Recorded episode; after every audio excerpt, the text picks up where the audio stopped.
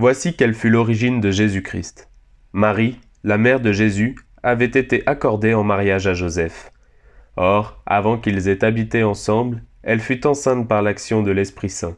Joseph, son époux, qui était un homme juste, ne voulait pas la dénoncer publiquement. Il décida de la répudier en secret.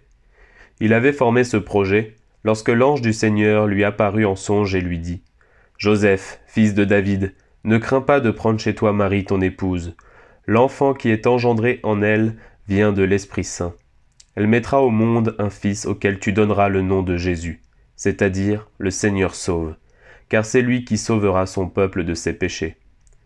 Tout cela arriva pour que s'accomplît la parole du Seigneur prononcée par le prophète.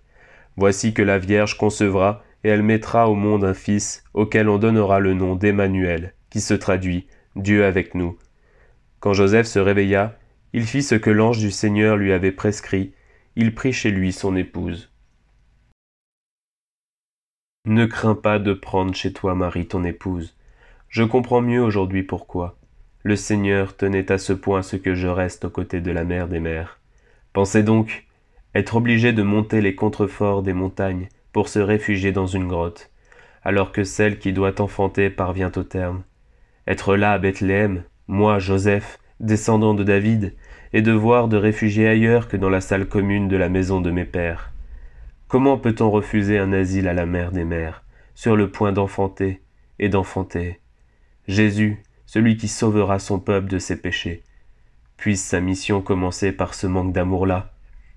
D'ici peu, quelqu'un tiendra la main de la Vierge des Vierges, tiendra la main de celle qui, par amour de Dieu, ne dit rien contre les hommes et continue de les aimer, la reine des martyrs tiendra la main de celle qui va livrer la parole au monde des humains, reine des prophètes, tiendra la main de celle qu'ont tant désiré voir mes ancêtres et mes pères, reine des patriarches, tiendra la main de celle qui accueillit le mystère lui-même, reine des docteurs.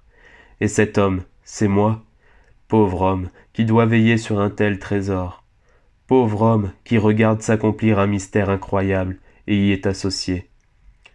Heureux homme que je suis, à tout jamais je serai celui à qui le Seigneur n'a laissé d'autre choix qu'être le seul auprès de celle qui mettra au monde le Sauveur.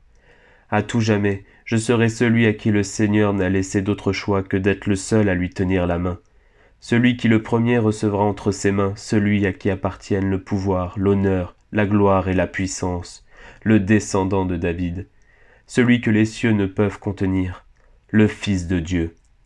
Qui sera-t-il? Je l'ignore. Je sais que Dieu, d'ici peu, sera présent en ce bébé, vulnérable, sans défense, livré au bon vouloir de sa mère et de moi, le Dieu des dieux, le roi des rois, attendant tout de nous, mettant sa vie entre nos mains. Tout à l'heure, le premier je recevrai le bon Dieu entre mes mains. Ne crains pas de prendre chez toi Marie ton épouse. Je suis le plus comblé d'entre les hommes. Désormais, tous les âges me diront bienheureux.